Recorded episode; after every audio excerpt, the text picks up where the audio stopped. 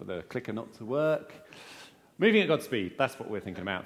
Um, you will have picked up from those readings that you've just heard that they have a certain Sabbath rest sort of flavour to them. And Sabbath rest is a significant part of this conversation about moving at God's speed. But what we're going to be thinking about this morning is way broader than that. We're thinking about what does it look like to move the whole of life into a slightly different gear, operating at a different speed, and thinking about why might that be a good thing? Uh, why might that be something to actually aim for? Um, before we begin, I, just, I, suspect this is true of most sermon series, but it probably feels worth just stating quite frankly again at the beginning here. What will make this series used by God in your life is not mainly what you hear during the sermons.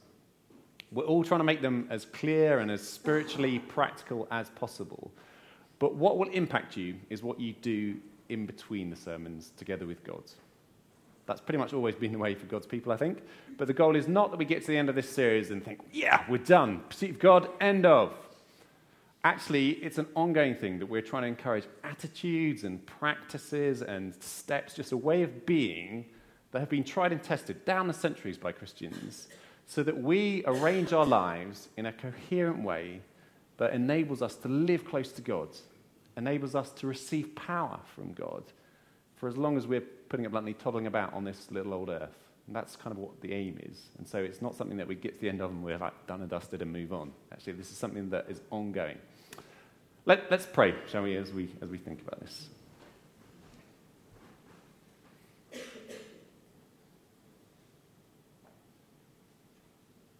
Father, we, we thank you that you know what state of mind and what state of heart that we arrive in this morning. And we just pray now that by your Spirit that you would help move our hearts, help move our minds to the speed at which you want to walk. Help us to hear from you. Help us to dwell on those things that you want us to take from here and to think about changing the way that we do life. So be at work in us now, we pray. For your glory, for your sake, and for your mission in this part of the world. Amen. I'm going to start by showing you a picture. Anybody recognize that? A few nods. That is the, that incredibly magic sticky wall that uh, Paul and Sue put up on our church weekend away way back in October. Uh, and for those of you who couldn't make it to the weekend away, or for those of you who are a bit like those people who do the last minute cramming for exams, and actually all you can remember is what's coming up for the week ahead, um, the central thread that ran through that weekend was that, that great verse from Matthew 11 that we um, took from the message that says, Are you tired?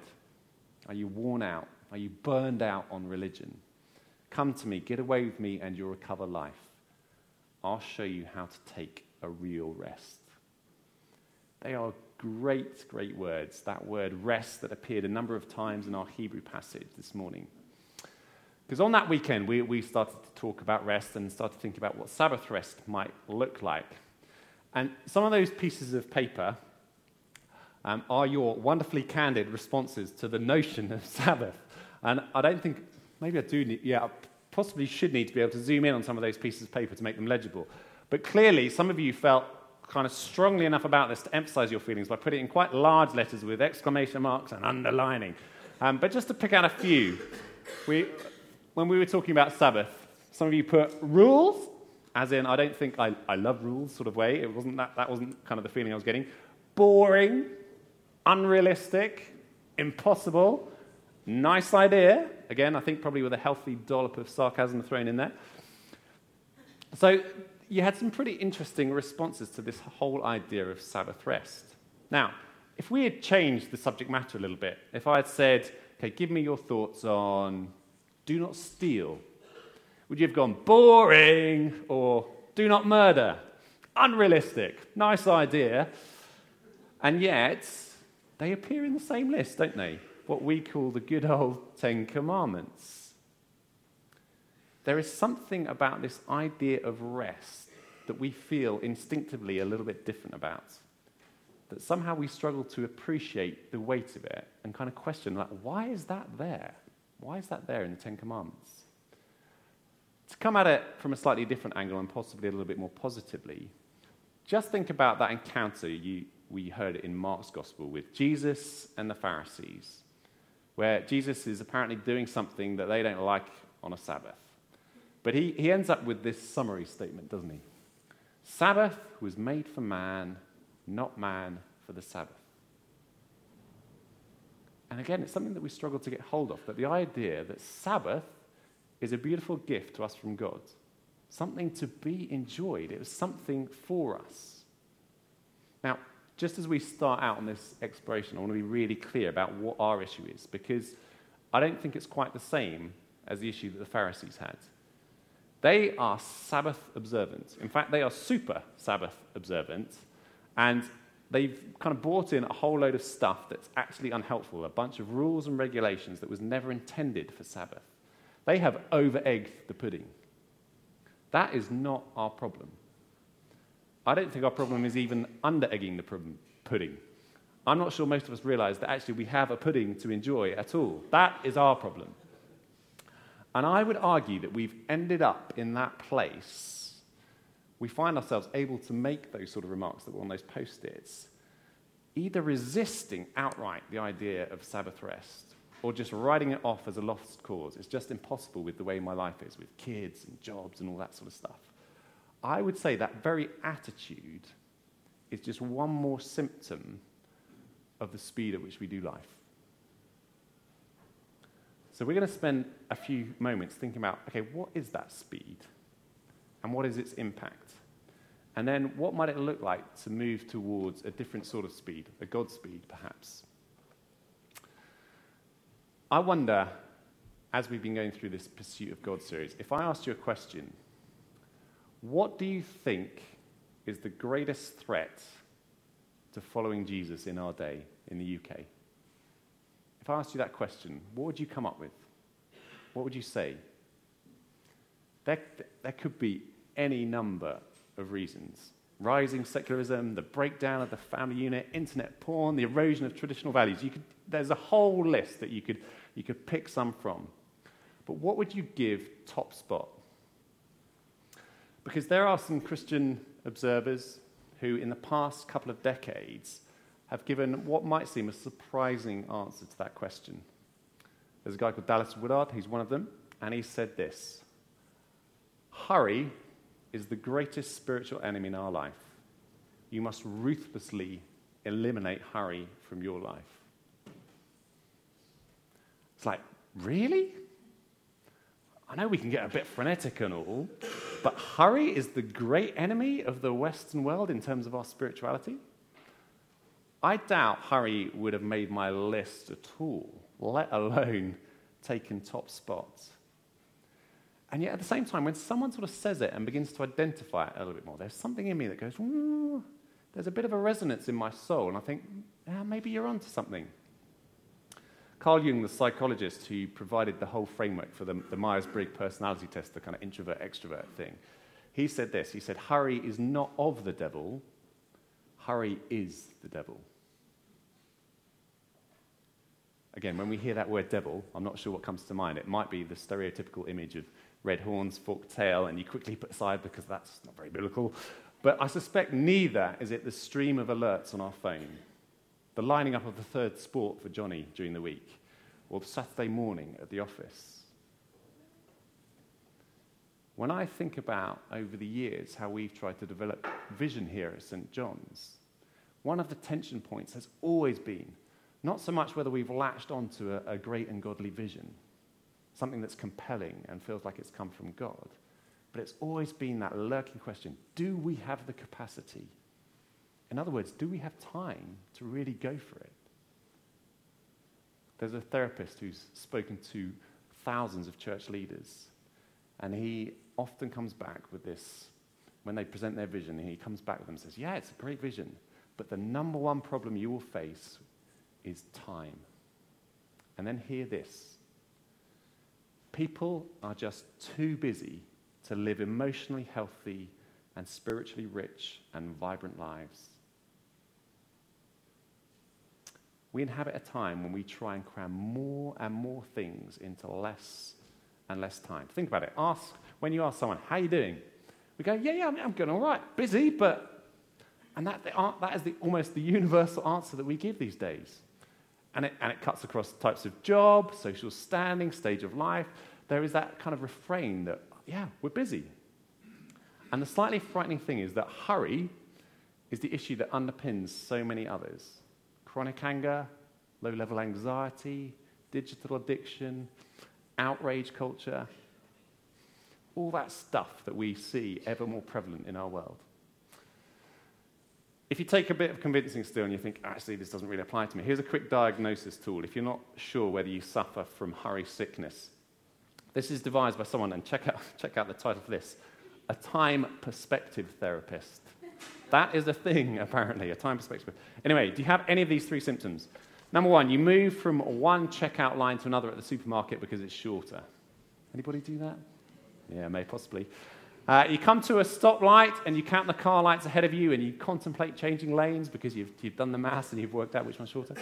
or number three, you multitask to the point that you forget one of the tasks that was on your list. There's a few nods going on. It is worth making a distinction at this point. There are different types of business. You might have a lot to do, and your life is full of things that matter, and you give yourself to those meaningful pursuits. And by that definition, Jesus was busy. And it's a good thing, and, and you know, we are made to work. We've, we've talked about that in other series. But there is another type of business that is called a pathological business, where you have not just a lot to do, but when you have too much to do, and the only way to keep up is to hurry. It's that second type of business that Bill Gates was referring to when he said busy is the new stupid. The only way for us to cram it in is to speed up our minds, our bodies, our relationships to this frenetic pace so we can get it all in before the end of the day. But make no mistake, this hurry sickness has implications for our emotional and our spiritual health. Know I'm throwing a fair bit of research at you, but this one's, this one's really quite penetrating, I think. There's a guy called Michael Zigarelli. He conducted a survey on over 20,000 Christians across the world. And he was trying to identify what are the obstacles to spiritual growth. And, and sure enough, he concluded that busyness was one of the major distractions from the spiritual life. But his cycle, he identified this cycle. I'm not going to call it a life cycle, it's probably more of a death cycle that was particularly kind of arresting. He came up with this hypothesis. He says it starts at, number one Christians get sucked into lives of busyness and hurry and overload. And that's kind of where it starts, which leads to number two God becoming more marginalized in a Christian's life, which inevitably moves on to number three a deteriorating relationship with God, which moves to four, where Christians then become ever more vulnerable to secular, to worldly assumptions about how to live. Which leads to number five, which is more conformity to a culture of business and hurry and overload. And so the cycle goes on and on and on. Are we all having fun yet? to make you feel the better, he identified that pastors, church leaders, were one of the worst offenders. Up there with lawyers. So, which kind of whichever job I did, I was stuffed. So, the point is, we're all in this together. But actually, the point that I really want to drive home, and I really want you to sink in, is that there is a whole lot more at stake than a bit of emotional well being here. As if that wasn't important enough. I mean, I know that most of us, I think, struggle to live a life of hurry and a happy life, if you're going to put it in those terms. I know that I certainly do. Some people can do that. Some people seem. They just are really high capacity, and living at that pace doesn't seem to bring their mood down. But leading a loving and compassionate life, mm, that's kind of different. Those people seem to be able to get through, even have fun with the adrenaline rush, but the spiritual life with God and other people, that's a whole other thing. Dan, a couple of weeks ago, he referred quite obliquely to attention and how that might be something really critical to our pursuit of God. And this idea of pathological busyness, distraction, restlessness, they are major blocks to that pursuit that we're exploring, to our spiritual lives. And by spiritual lives, I mean the really concrete reality of our capacity to receive and give love in relationship with God and with others. So we receive love from God, we return that love to Him, and then we extend that love out to others. And ultimately, when we get good at doing that, we practice extending love to even our enemies. That's what I mean when I talk about the spiritual life. But hurry is incompatible with love, they do not mix. They are like oil and water. I think my top 10 epic fails as a, as a dad, as a vicar, just as simply as a human being, are when I'm in a hurry when I'm late for that appointment or I'm being unrealistic with my to do list, or I'm just trying to squeeze too much in. It's no coincidence that the dear old Apostle Paul, in his definition of love, that wonderful definition in 1 Corinthians 13, what's first up? Love is patient. Another way to translate that is love is unhurried, it's not in a rush. Love takes all the time that is necessary. If you haven't quite caught the message yet, which I've been beating you round the head with, to restate what I think is up for grabs here, John Ortberg simply says, I cannot live in the kingdom of God with a hurried soul. It's impossible. No one can. Because hurry keeps us from the love and the joy and the peace of God's kingdom. So, what is to be done about this chronic condition that I think we're not even mainly aware of how much it impacts us? You may be disappointed, but not surprised to hear that there are no quick fixes. There are simply no changes that we can make which cause all of these symptoms to simply evaporate overnight. For the most part, we've spent years, if not decades building this way of living into our lives. And I think it will take similar amounts of time for God or for us to position ourselves under God and allow Him to unpick and restore new rhythms. The solution is definitely not more time. Wishing there were 10 more hours in the day is not the answer to this problem.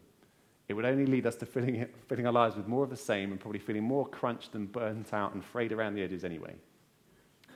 The beginning of a solution, I think, is to slow down, to simplify our lives and become people of love in the mold of Jesus. And that involves developing a set of practices and relational rhythms that create space to give and receive love. Sabbath is one of those practices that we talked about at the beginning. But it's a much wider, much bigger picture than that. But I'm going to give you just some really, really simple starting points just to get the ball rolling. But as I was saying at the beginning, this is part of an ongoing walk that will take a long, long time. So this week, the first two are, are really just about what it, you're focusing your attention on. So go into this week and pay attention to the speed at which you move through your day and through your, your week. Deliberately factor in moments when you engage in this deliberate act of noticing. If it helps you, write it down. Actually, write, do something physical, write it down, and notice what you observe, what it feels like. Clock where some of the things that we've been talking about appear to ring true. Not as a guilt trip, but, but simply just to notice. Second thing, pay attention to where the world you inhabit encourages you to speed up. And think about how does it do that? It doesn't take too much to think about how our world values speed and speaks negatively of slow. You don't have to look too far that we, we use slow as a pejorative, don't we? Someone of low IQ, what do we call them? If you go to a restaurant and the service is lousy, it's slow. But again, just pay attention to where the world is pushing you towards fast and discouraging you from slow. and clock what forces are at play there. Then move on to actually practicing slowing down. If you're a type A personality, pull out your cal- calendar and murder eight things on it. Cancel some stuff. Think about what it might mean to put away your device for a night. Get tea with the best mates, whatever it takes, but find some ways to practice the spiritual discipline of actually slowing down, where you deliberately actually have to wait for stuff. So don't change queues in the supermarket, even when you have the opportunity. Deliberately drive in the slow lane at exactly the speed limit, not three miles an hour over or even more. And just note what that feels like. Because actually, I suspect at the beginning it will feel deeply uncomfortable. Notice how hard you find it just to operate at a slightly slower pace. Fourth thing you could do, you could do a device management exercise. Um, I've been thinking about this for a, few months now, um, but since Christmas, I've turned off all my uh, notifications on my phone. I deleted Facebook from my phone, and I've still got it on my computer, but I deleted it from my phone. Um, turned off all my news feeds, which were just like a killer for my distraction levels, um, and turned off all the pop ups and reminders and everything like that. Now, those of you who have ever witnessed my level of social media use anyway will recognize actually I wasn't a big user anyway. But even I have found actually quite hard to describe what an impact that's had on me just in the space of two months, just in terms of being present in the moment. Being present in the moment. I'm not saying you have to abandon all those things, but all I've done is I've shifted it to saying, actually, I have a, a particular time of the day when I check those things, do it for whatever length of time, and then leave it. Number five, and this is where we start to get into the, into the good stuff, really. Read one of the gospel accounts. Okay? That in itself, I encourage you to do it in one sitting, will demand that you take a bit of time out. But read one of the gospel accounts and do it through the lens of looking at how Jesus orders his life in terms of the routines and the habits that he adapts, the pace at which he moves, how he navigates life. Because we're sometimes apt to overlook the fact that the Gospels are biographies. And actually, if we're reading a biography of somebody who inspires us and encourages us, we're often looking for actually, how does he do life? How can I, how can I follow in their way of doing things, as opposed to just kind of cherry picking some of the, the pick me up teachings that we sometimes do when it comes to the Gospels. Dallas Willard, again, was asked one word, he was asked to describe Jesus in one word. And again, I don't know what you'd go for. He didn't, he didn't opt for loving or gracious or powerful, any of those things. He said, relaxed. Jesus was rarely in a hurry. He was always so present to the moment, to the people he was with. And as you go through the gospel, just notice how many of Jesus' teachings were responses to interruptions. It is a staggering amount. I don't know how you are with interruptions. C.S. Lewis said, How you respond to an interruption tells you who you really are. If you're a parent, that's like, oh, ouch. But the point of the exercise is to see more and more that if we want to pursue God, then there is something about us having to put on the brakes. We can't love well if we don't slow down. It takes time to let God love us into our best selves.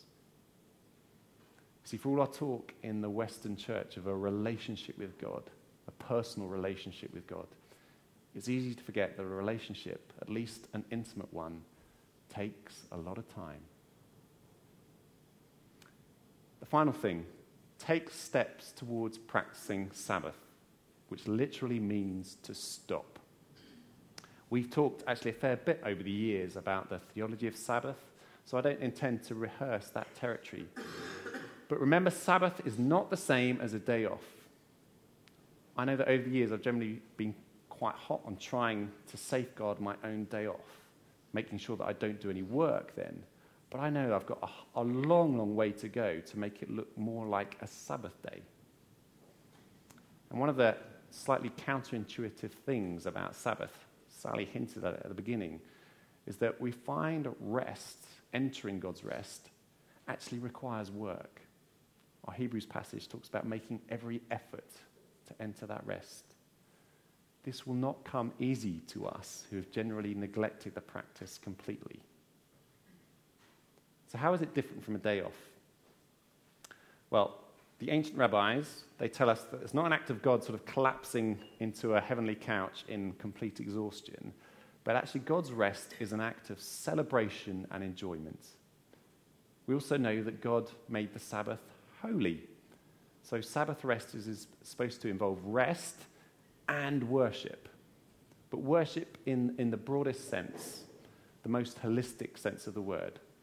Really, really not limited to singing songs, but essentially anything that helps you index your heart towards grateful recognition of God's goodness and of God's reality. Anything that enables your heart to go to that place where you want to express gratitude and thanks for who He is. Sabbath is supposed to make you feel alive and free. Another word that the rabbis use to, to capture sort of the spirit of Sabbath is delight. The Sabbath is a day of delight. So, despite this rather sad, almost legalistic history associated with Sabbath, you've got some markers out there that's what it's supposed to incorporate. But they are hugely flexible categories within which we have a huge amount of freedom to experiment. So, it's rest, resistance to the world of fast, it's worshipful, gratitude for God's goodness, it's celebratory, there's a party spirit to it, it's life giving and delightful, it's supposed to replenish your soul. It's like when you think about it in those terms, it's like, why wouldn't we do this? Sabbath was made for man, not man for the Sabbath. I'm going to finish up just by reading you an extract from a book that I encourage all of you to get if you're even halfway serious about thinking about changing the way or the speed at which you walk and moving towards walking at God's pace. It's called The Ruthless Elimination of Hurry. It's from that Dallas Willard quote, but it's a, a guy called John Mark Comer. Um, and his family have been experimenting with Sabbath for about five years already. And he says it's been a real trial and error thing, and they feel like they've still got a long way to go. But again, that thing of it, it's not a quick fix. This will take time and experimentation. But this is where they are currently at. Um, and hopefully, this will just encourage you a little bit. Think, actually, that is something that I can get behind. So he says, just before sunset on Friday, we finish up all of our to do lists and homework and grocery shopping and responsibilities. He's got quite young kids. We power down our devices and put them in a box in the closets. We gather around the table as a family. Then we open a bottle of wine. We light some candles. We read a psalm and we pray. Then we feast for 24 hours. After the Sabbath dinner, we bake a giant cookie in a cast iron pan a full square foot of chocolate yumminess. Then we dump a full gallon of ice cream on the top. We let it melt a little. Then we eat the whole thing as a family right out of the pan. It's a symbolic nod to our unity as a family and our love of carbohydrates. as we indulge, we share what we are grateful for that week. Then we sleep in on Saturday morning. We drink coffee, we read our Bibles, we pray some more, we spend some time together, we walk to the park or make a fire, we get lost in great novels, we cuddle and we nap. All sounds a little bit idealistic at this point. And then he says, About midday on Saturday, something weird happens to me. It's like my soul catches up to my body. I feel free. Free from the need to do more, get more, be more. And on Saturday evening, when I turn the phone back on and re enter the modern world, I do so slowly. And wow, does that ever feel good? I hope that just whets your appetite a little bit. It may sound a little idealistic, but it's taken him five years for them as a family to get to that point. That's the pace at which he's arrived there.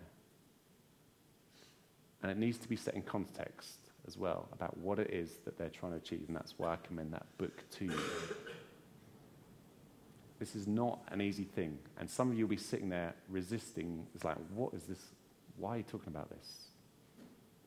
Others of you will just be like, oh, yeah, I want that, but I don't know where to begin. Grab the book and start a conversation. It's got to be something that we do together as a church community. And we need to help each other with this. I'm just going to invite you to be still for a moment. We're going to move into time of worship. Um, but let's, let's not rush into that. Let's just be, be still for a moment or two in complete quietness.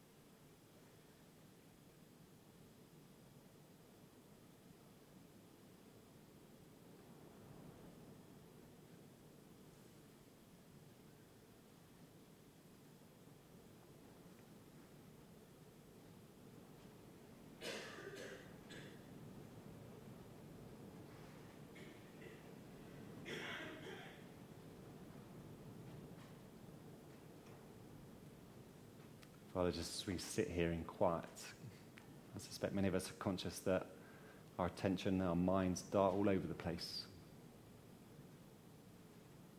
That this is not something that we find easy. But if it is genuinely about being more open to your love in our lives, being more open to the power of your Spirit being at work in our lives, we ask that you would instruct us Help us to know what it means to, to walk at your speed, the speed of love.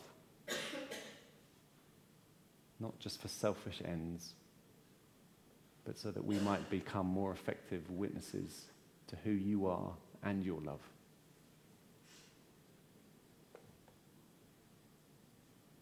So as we sing together, we pray that you'd minister to us, that you'd continue to speak to us. Help us just to start with small steps moving towards a different pace.